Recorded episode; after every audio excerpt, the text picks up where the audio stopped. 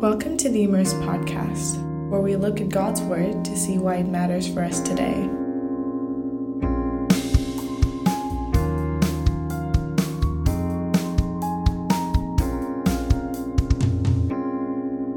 Welcome back to the Immerse podcast. My name is Keith, and I'm joined by James. How's it going today, James? Doing well, thanks, Keith. How about you?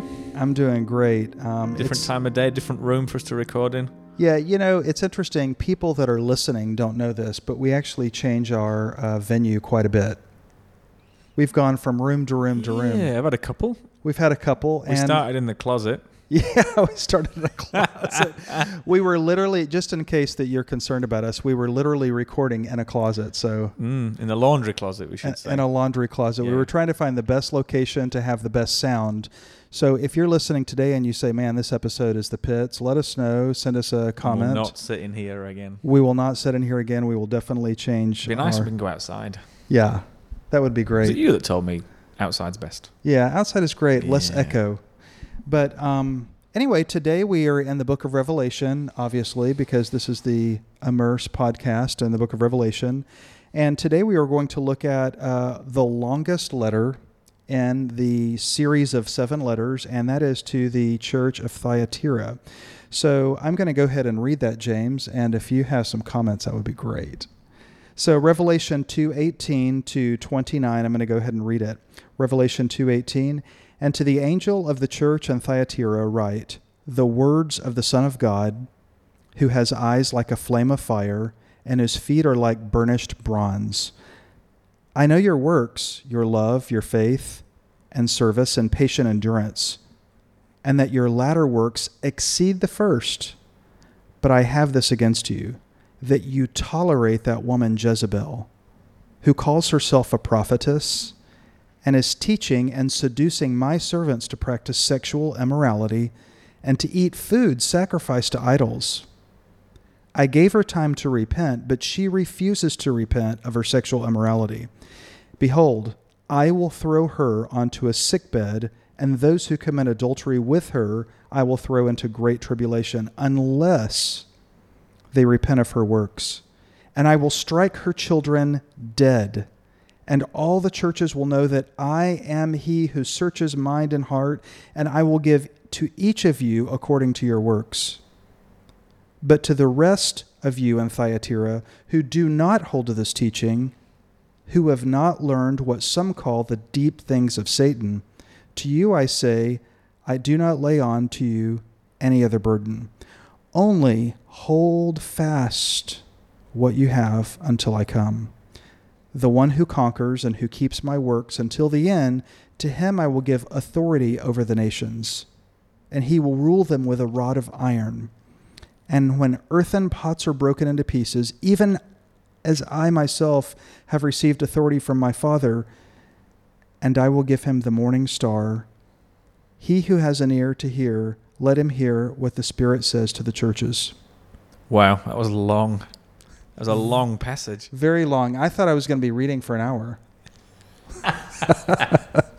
Yeah, maybe people have switched off now. Yeah. no, it's it's a great section of text, is and, long uh, compared to uh, Pergamum.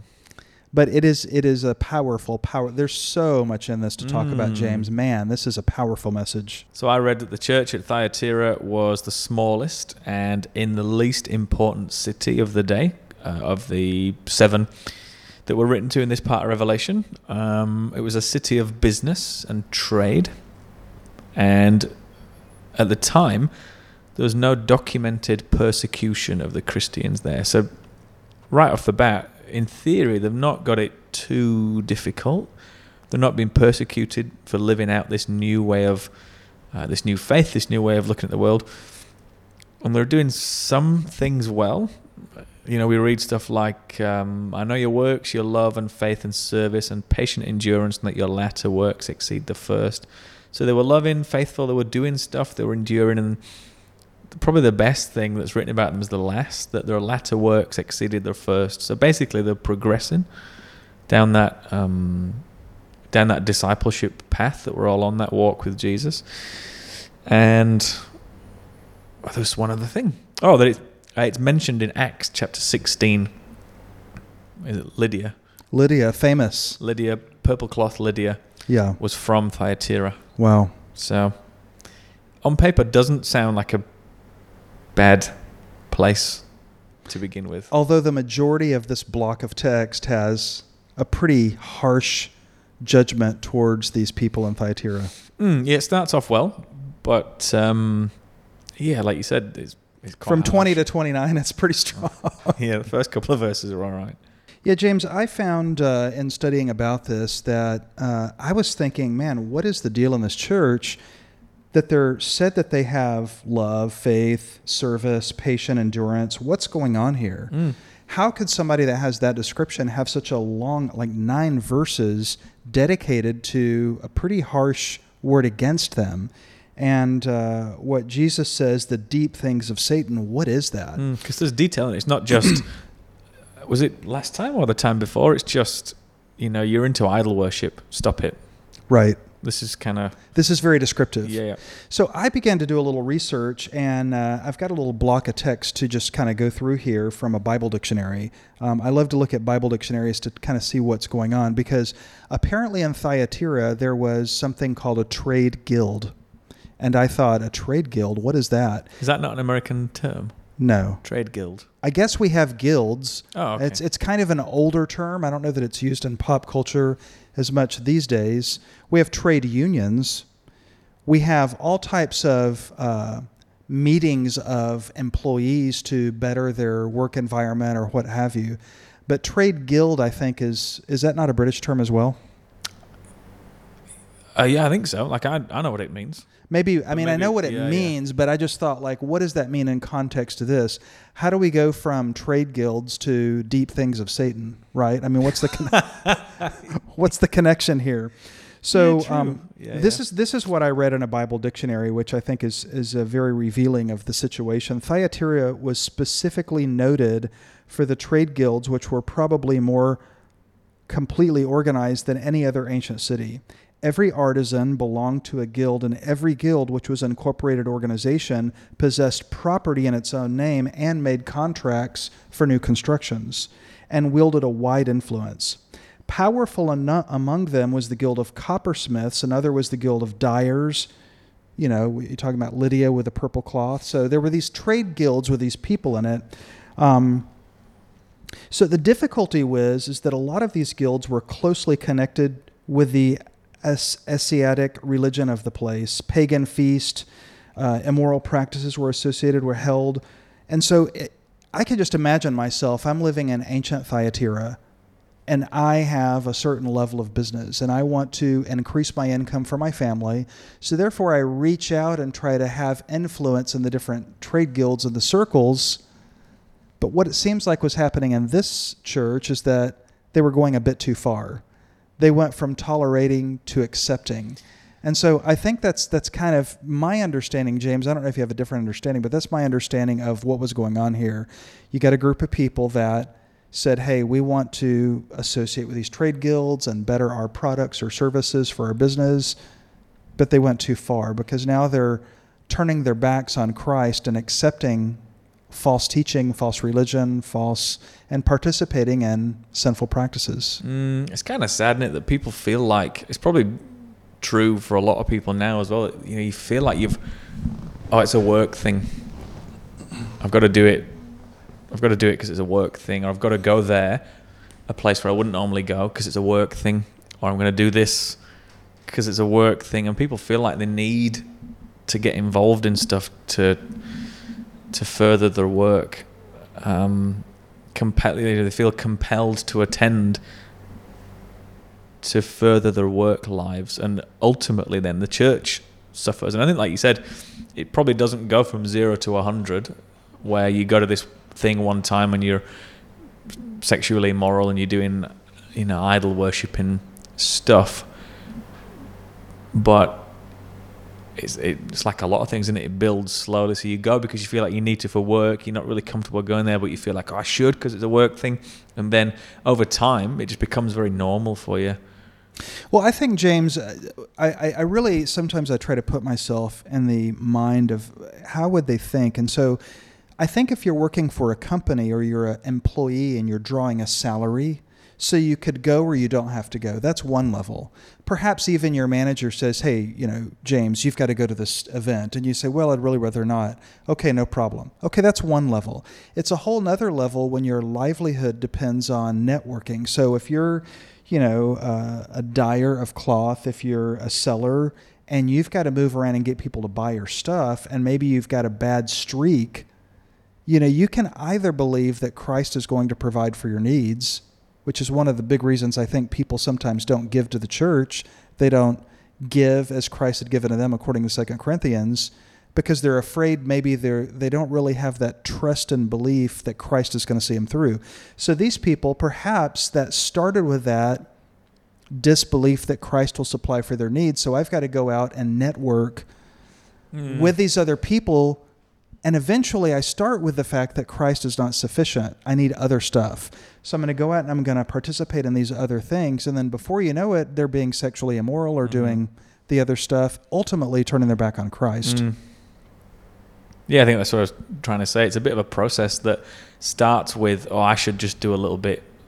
I'll, I'll try and take care of me and mine, not relying wholly on God's provision for you. And then, like you said, the church suffers. And maybe it's just one or two or three people in a church, but it's that thing that we were talking about before about you know, a little leaven leavens the whole lump. Or it's the same thing of you know if I poured you a glass of water and it was ninety nine percent water and one percent poison, like you just wouldn't drink it, would you?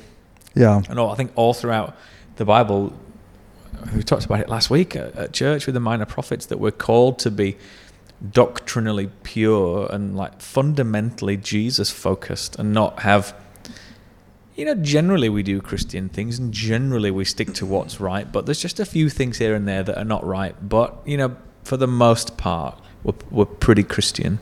I think all throughout the bible it's you, you know it's all in so to speak. There's not a oh you know a 95% christian but then you know one day a week we let ourselves you know, whatever it might be. But yeah, the church suffers, and then we get this person, the Jezebel, that we were talking about before as well. So uh, I think that just an initial point that I would throw out there, James, as I was thinking through this, is that we live in a day where lots and lots of people in our churches around the world don't know what they believe. And I think just a basic, basic thing is how do you come to know Jesus? How do you get to heaven? Like basic questions like that. There's these trainings on those, but it's, it's all contained in God's Word, but it takes a discipline to read and study God's word and to allow it to change your life. Mm. And we just live in a day and age where I believe that it's frightening that people don't read their Bible. They don't study God's word. Um, and, you know, I'm not trying to compare our day and age versus another one. I just know that the average person that I talk to in the church today, you, know, you ask them basic questions about their faith, and they really don't have an answer. And so when you're in the workplace or you're in the world and you don't have those basic answers, I believe that's a place where Satan can begin to sow seeds of doubt in your mind and go, hey, you don't know this, so therefore it must not be true anyway. Hmm. And so I would say, you know, one of the first things, and I don't know if this is the case with these people, but man, we really have to know what we believe. And I know that, James, you do a great job of promoting the Bible to the church where you pastor because you're doing a, a midweek podcast, uh, going through teaching. Uh, you're doing all sorts of different types of teaching to get people to understand the whole breadth of God's Word versus just, hey, we're going to stay in the book of John all the time. Uh, there's, there's some pastors who park in one book, and maybe what they're saying is great, but they're not really demonstrating you know all scripture is profitable like 2 corinthians uh, sorry 2 timothy 3 16 and 17 says so the first point I would say is, man, we really have to know our Bible. Mm. We have to know God's word. Yeah, I was listening to a different podcast earlier this week, and it said that the previous generation, sort of like our parents, were just told things in church and they believed that. Whereas now, people kind of want a reason why. But then, like you just said, they're not so quick to want to go out and find it. So they'll hear something that faith in Jesus saves you. And whereas our parents' generation would have taken that and that was a done deal, now people want to know why or how, but they maybe don't have the discipline of a previous generation who would sit and study and read about it. I guess now people would fire up YouTube and and stuff, and it's just I don't want to go on a, on a don't want to go off on a, a tangent too much, but you think it's anybody can sign up for a YouTube channel and anybody can stand there and say this is what this is how it works this is what happens. Whereas i think if you go back 50 years right. nobody would have published knowingly a book of heretical teachings would they? Whereas now you know you and me could fire up a youtube channel. And say whatever we want. Say what we want yeah. Well james that br- brings me back to the main point that i always like to say and that is when i go to the hospital and i need a serious uh, procedure I'm not just going to have whatever doctor that fired up a YouTube, YouTube channel and they're operating on me. I'm going to ask for somebody who's actually studied and demonstrated a history. However, for some reason, when it comes to matters of faith, people don't want to look at the facts anymore. People want to watch some pop culture thing, and that is why. Uh, there, there was recently a worship leader who, uh, unfortunately, a Hillsong worship leader who's written many famous songs, and, and the name slips my mind, but he, you know, kind of on mm. Instagram said, I denounce my faith. Well, you know, there's a lot of young people probably that are very heavily influenced by that decision and maybe re examining their own faith.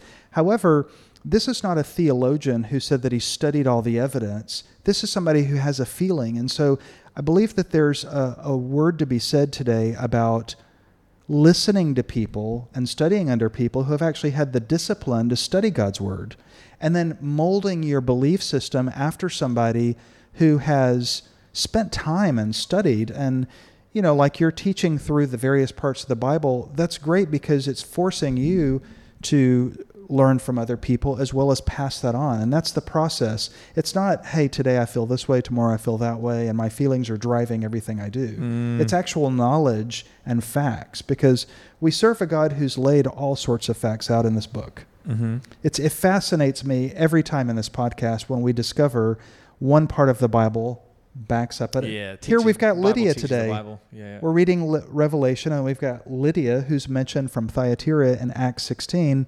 So there's a verification right there. There's Mhm. all sorts of things like that. yeah, that. if you were trying to write a book as big and as wide as the Bible, if you were trying to do it as like a hoax to convince people of something, and you were trying to think, right, what I'll do is I'll make the first book and the last book like bookends to be perfect, and I'll try and link every book to every other book. Like nobody's that nobody's that clever, are they? Like you said, we're reading about Thyatira, and it's a trade guild. It's a city of trade, and then in another book written by another person in another time, one was Acts written a little bit before Revelation, right. but you know, different person, different place, different time. But the details line up, and I can't remember what I was reading. It was Haggai, reading and studying Haggai to preach it tomorrow, and it all lines up. You can we can date Haggai because of the non-Christian, non-Jewish kind of secular kings at the time, Darius, Hmm. and Haggai takes place in the second year of Darius, and that was 520 BC. So the Bible's not a history book, but the Bible matches secular history books. So these are real people in real places, in real times. And I think, like you said, the more you talk about it, the more you see that the Bible teaches the Bible, and there's so many links between and like you kind of reference we've been going through minor prophets. So we're teaching a section of the bible that's often overlooked. And you just see that it's referenced so many times and it all points to some element of jesus' character and when he was coming what he was going to do all this kind of stuff it all points to jesus but the the cross referencing is just yeah it's great You know, it reminds me, James, of when you surf the internet, uh, these websites drop cookies on your computer so that when you go there a second so time, it children. remembers who you are. So it's authenticating. There's all sorts of authenticating that's happening inside just a quick session on your computer. And in the Mhm. same way, I feel like the Bible has cookies or authentications all throughout it. And people that doubt just haven't had a chance to review that. Cookies for Christ. Yeah. Whoa. we should get some T-shirts I'm going to write a book or a called Cookies for Christ Cookies for Christ. with a big chocolate chip cookie half eaten on the front, sort of like the apple. tailing off the page. Right. Cookies for Christ. How the Bible teaches the Bible. I think we just have a great idea for a great sermon for you, James. Cookies, Cookies for for Christ. Christ. Oh my gosh! Next summer, Cookies for Christ. So, James, um, what would you say to somebody who says uh, in this book, "Hey, I thought Jesus was love. You know, why is there this harsh words? I mean, you know, we start with verse twenty-three. Uh, sorry, twenty-two. I will throw her onto a sick bed, and those who commit adultery into great tribulation, strike her children dead. I mean, why this heavy Yeah, language? man, that's kind of tough. I think again, you you know, you would never read a novel or a newspaper or a magazine, or you'd never watch a movie or listen to a song from the middle onwards. And people often pick out verses in the Bible, and like the verses, chapters and verses, were added what, hundreds of years after the text. So if you if you pick out let me just scroll back. If you pick out what we would look at, verse 23, Revelation 2:23, and I will strike her children dead. You know, you you read that and you think, "Whoa, God is not love. Jesus is not a nice guy. I will strike her children dead." But if you back up all the way to verse 20, where this self-styled prophetess, you know, Jezebel, who calls herself a prophetess. You read the the context for it, and there's this woman, Jezebel. Maybe that's her name. Maybe it's not. Maybe it's it's representative of her character, and that goes back to uh, First and Second Kings. So we've got this woman, Jezebel, who's calling herself a prophetess, so saying that she speaks on behalf of God and she's teaching and seducing God's people to be sexually immoral and do wrong things, idol worship, sexual immorality. And then verse 21 I gave her time to repent, but she refuses to repent of her sexual immorality. And then you see the judgment. And like I think we were talking about it earlier, that God is so just and holy and right and pure that he must act against sin. But because he's so loving and merciful and desires that none may perish, there's always a, a chance. There's always an opportunity. I gave her time to repent, but she refuses. And it's that thing of, well, you can warn somebody so many times that you need to change your behavior or this is coming. And then if you never get to the this is coming, it's like with children, if you never actually come through on what you're going to say, they're just going to stop believing you. right. And, And there, if- there has if- to be a consequence. Yeah, otherwise you're you're essentially lying, Well, aren't you? Would we live? Would we live in an anarchist culture where there's no consequence? I mean, if somebody wants to come rip off your house or they want to do something, it's it's the really the postmodern argument.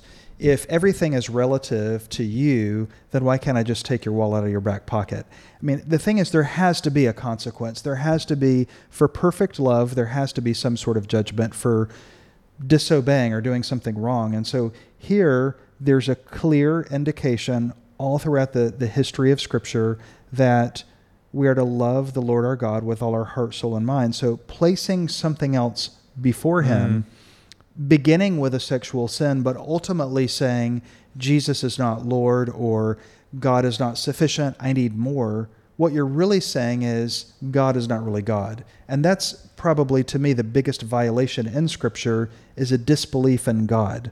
And and this right here is ultimately what these people are doing and I believe from my understanding that's why it ultimately would be the deep things of Satan. Mm, yeah, I don't want to open up a, a trap door to the world's biggest tangent, but I did it. Did I do it? no, I'm about to. Oh, okay. People talk about the unforgivable sin, Right.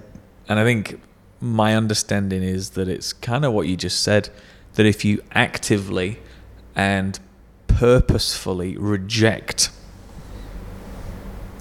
God, if you you know actively and consciously and on purpose reject who Jesus is, what he did, the things that he said, the life that he lived, what he offers, in terms of salvation and, and eternal life, then that's the unforgivable sin.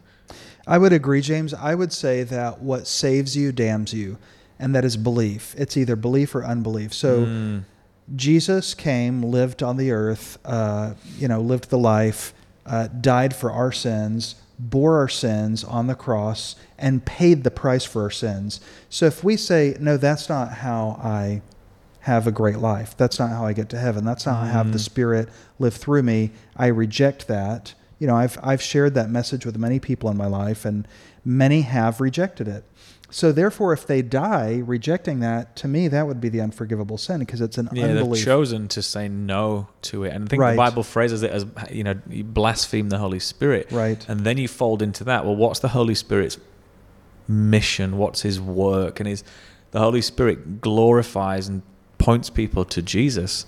So if you, if you, if you were to want to really upset me, you would go after those people who are closest to me. Right. So to blaspheme the Holy Spirit is to reject his work, which is to glorify Jesus, who Right. takes people to God the Father. So it's this wonderful cycle of the Godhead in action. But But I think the Yeah. main message here is is that as believers in Jesus, we believe it. We have to share the message and we have to pray for those who don't believe it. I know that probably people listening to this podcast probably just like me have family members or people they know in their circle that don't believe in Christ, don't believe that he lived be and died if, for our sins. Be surprised if nobody. No, be surprised if anybody didn't know somebody like that. Right. Yeah, unless they're in heaven now. Yeah. Then you can. Yeah, and then folding it back into this is looking out for for Jezebels. Right. As, such, it's not a nice, not a nice name, is it? If somebody called my wife a Jezebel or your wife a Jezebel, Wouldn't be too happy with that. it's not a nice. Some names Right. have just negative connotations, don't they? right. Judas. I was just thinking in my mind, were there any films done in the past so many years where Jezebel was a bad person? I can't think off. I'm not a good film buff. It's just not a nice thing, is it? If you call somebody Yeah. a Jezebel, it means you're, you know, a bit sexually immoral. Ooh, she's Right. a Jezebel. Oh, oh, is that really what you is that not? think? Is that? Yeah, yeah, yeah, I- absolutely. I, guess I haven't really thought about it. that Ooh, you Jezebel. somebody- Ooh, she's a Jezebel. She's a that one. Oh yeah. Like if I called you a Judas, you'd think, Right, oh, right. he's a traitor. Judas, right, Yeah. right. Yeah. That's good. So obviously, we have a group of people that started in the trade guilds. They uh, kind of got led astray by allowing themselves to compromise. So, James, as I'm looking towards the end of the podcast here, I'm thinking that a big message to me in this is that I need to be careful to number one know what I believe. I think we talked about that with studying your Mhm. Bible. Number two, not compromising that belief. So the difference between tolerating and acceptance. So we can tolerate those who are in the culture, and uh, just reading a definition of tolerate is to refrain from interfering with or prohibiting. So I don't want to prohibit something. I don't want to actively, you know, kind of chop people down because they believe something differently. However, I don't have to accept what they believe. Mhm. And that's the critical thing in our day and age with so many different belief systems out there. Uh, we need to be careful as believers in Jesus not to accept something that's ultimately going to cause us to deny who Jesus is. Yeah, I think you can be open-minded and tolerant of other people, but open-minded doesn't mean empty-headed, does it? That's You can good. Be open enough to accept. All right, you've got a different way of looking at the world, but it's not my job to force you to change it. We're not going to pick up swords and go crusading like people did a thousand years ago, which is not. You can't imagine Jesus crusading through the world Right. to convince people. There's a there's a point, and we'll get to it won't we, in Revelation, where he comes back and he's depicted as on a, on a on a horse with a sword. But that's that's in in judgment. That's not Jesus is back to medieval crusade you into faith. That's not how Christianity moved and spread. Right. It's it's the you know it's interesting, uh, James, that so many stories of people dramatically coming to know Jesus all over the world. A, a key theme in all of that is love shared by other Christians, Mm. and seeing you know like when the tsunami happened in the early two thousands. Uh, I heard a comment one time that it was the Christians who stayed the longest. You know, all the other religions or governments would come in and offer help. But I believe still today there's some example of Christianity who came there during that time for aid and stayed because they love the people and they want to help educate their children or provide medical relief or whatever. Um, it's it's interesting that the love of Christ spreads Christianity, not the sword. Yep, I was just thinking yesterday I was sat talking to a hospital chaplain who works for a hospital that was established at the end of the 19th century because people wanted to help those less fortunate and less able than themselves 120 years ago. Wow. And that's that was a Christian thing like the love of Christ compels you to go out and do and help and serve and both our children were born at this hospital. Wow. You know, 100 and 120 years later. You know, I've, I always try to remind myself that it's not about me, it's about them. It's not about us as the church, it's about them. So we exist to love others. Mhm. Um, like Yeah, Jesus said, love your, club. love your Yeah, neighbor yeah. as yourself. Yeah. So that's great. So, uh, James, any other uh, kind of takeaways that you had from this? Just the Jezebel thing, and I think it's it's applicable to everybody because there's we can't pretend that we live in some perfect society where there are no Jezebels. There's nobody trying to lead us into sin. So I would suggest that this message to Thyatira is for people who are like Jezebel. Let's, let's be careful not to call people a Jezebel, but if you are leading others into sin, you need to read this and, and see how it ends for you as the Jezebel like character. If you are following the teachings of a Jezebel, somebody who says we do a little bit of Christian stuff and a little bit of other stuff, then this again again you see how it ended what Jesus says to the church of Thyatira. And then like we said about tolerance and acceptance, if you're permitting a Jezebel Hmm. to influence you, maybe you're not following their teaching, but Right. they're there and you've gone one stage past tolerating you you kind of starting to be- Accepting. it's tickling your ears a bit so you're listening to it a little bit but that's fine because you know i don't I, am strong enough to, to not be influenced by it well the easiest thing to do is just not let it into your life Right. in the first place and again you read what jesus says to the church in thyatira and it also applies to the faithful as a bit of an encouragement to to hold fast to keep going to to stick with the the pure nutrition, I guess, the the pure diet of the Word of God. And we, like you said, you don't need to supplement with. I'll just do a bit to add to it, and I'll take care of this, and I'll leave that to, to God. And yeah, so I think there's something for everybody. That's But, good. Yeah, Well, James, uh, I'm very happy because I've gone through the entire podcast today without saying Thyatira, and I've stuck with Thyatira. So that proves that everyone can learn. I think it's one of that. If you say it with enough conviction, I've said this from the pulpit. If you say it with enough conviction, people just believe that that is how you say it. Like a couple of weeks ago, we were in Habakkuk, Yeah. and I've heard people say Habakkuk. Habakkuk, yeah.